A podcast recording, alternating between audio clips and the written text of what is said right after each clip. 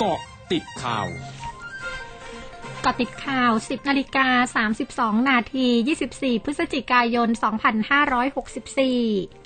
นายอาคมเติมพิทยาภัยศิษย์รัฐมนตรีว่าการกระทรวงการคลังกล่าวในงานสัมมนาไทยแลนด์ 2022 Unlock Value ก้าวสู่เส้นทางใหม่ไร้ขีดจำกัดว่า นโยบายเยียวยาเป็นการช่วยเหลือเฉพาะหน้าแบบเร่งด่วน เพื่อโอนเงินเข้ากระเป๋าเงินประชาชนในช่วงที่ตกงาน แต่เมื่อสถานการณ์ดีขึ้นการสร้างเศรษฐกิจเป็นเรื่องสำคัญ เพื่อให้ประชาชนกลับมามีงานทำและมีรายได้ด้วยตัวเอง ซึ่งการเยียวยาในลักษณะโอนเงินจะลดลง แต่จะเน้นโครงการที่แบ่งเบาภาระประชาชนผ่านมาตรการช่วยเหลือแบบร่วมจ่าย เช่นโครงการคนละครึ่ง และบัตรสวัสดิการแห่งรัฐ คาดเปิดลงทะเบียนรอบใหม่ในช่วงต้นปี 2565นายจุรินลักษณะวิสิทธิ์รองนายกรัฐมนตรีและรัฐมนตรีว่าการกระทรวงพาณิชย์เปิดโครงการพาณิชย์ลดราคาช่วยประชาชนล็อต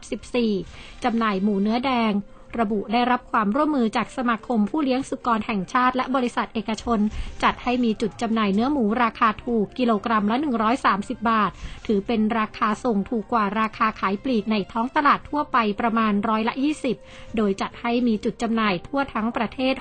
667 จุด ประกอบด้วยกรุงเทพมหานครและปริมณฑล 116 จุด ต่างจังหวัด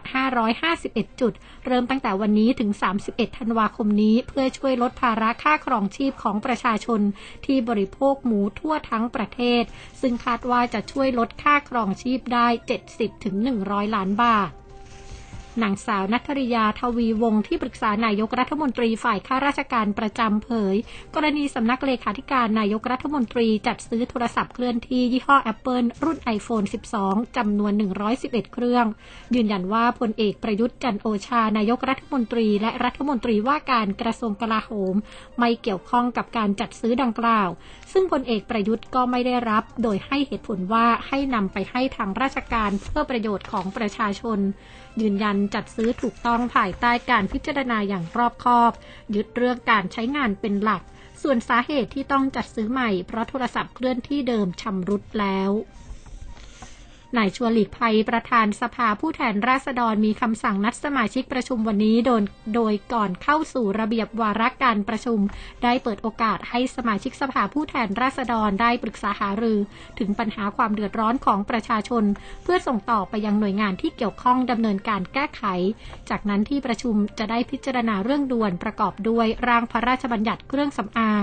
ร่างพระราชบัญญัติอาหาร และร่างพระราชบัญญัติบริษัทมหาชนจำกัด ที่คณะรัฐมนตรีเป็นผู้เสนอ รวมทั้งพิจารณาร่างข้อบังคับการประชุมสภาผู้แทนราษฎร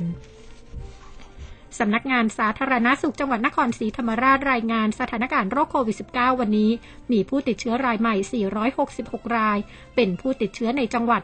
427 ราย จากเรือนจำและทันทสถาน 37 ราย และผู้ติดเชื้อจากต่างจังหวัดเข้ารับการรักษา 2 ราย รวมยอดผู้ติดเชื้อสะสมระลอกใหม่ 4253 ราย มีผู้เสียชีวิตเพิ่ม 3 ราย รวมมีผู้เสียชีวิตสะสม 278 ราย ช่วงหน้าคืบหน้าข่าวอาเซียนค่ะร้อยจุดห้าคืบหน้าอาเซียน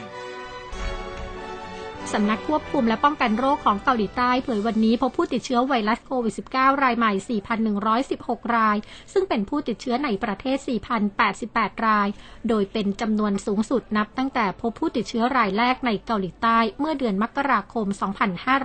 2563 ทำให้เกาหลีใต้มีผู้ติดเชื้อสะสม 425,065 ราย นอกจากนี้สำนักควบคุมและป้องกันโรคของเกาหลีใต้รายงานว่ามีผู้ติดเชื้อไวรัสโควิด -19 เสียชีวิตเพิ่ม 35 ราย ซึ่งเป็นตัวเลขสูงสุดนับตั้งแต่เกิดการระบาดรอบ 4 ในเกาหลีใต้ทำให้มียอดผู้เสียชีวิต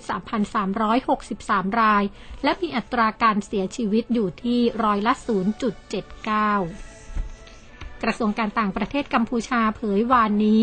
นายกรัฐมนตรีฮุนเซนของกัมพูชาจะเป็นประธานการประชุมสุดยอดเอเชียยุโรปหรืออาเซียนครั้งที่ 13 ระหว่างวันที่ 25 ถึง 26 พฤศจิกายนนี้ ผ่านวิดีโอคอนเฟอเรนซ์โดยที่ประชุมจะหารือถึงบทบาทของอาเซียนในการฟื้นฟูสันติภาพ และเสถียรภาพของโลก เสริมสร้างความเข้มแข็งของกฎระเบียบเกี่ยวกับระบบการค้า รวมทั้งส่งเสริมการพัฒนาและการเติบโตอย่างยั่งยืนและการระบาดของเชื้อไวรัสโควิด -19 ทั้งหมดคือเกาะติดข่าวในช่วงนี้ภัยรัญญางานสถินรายงานค่ะ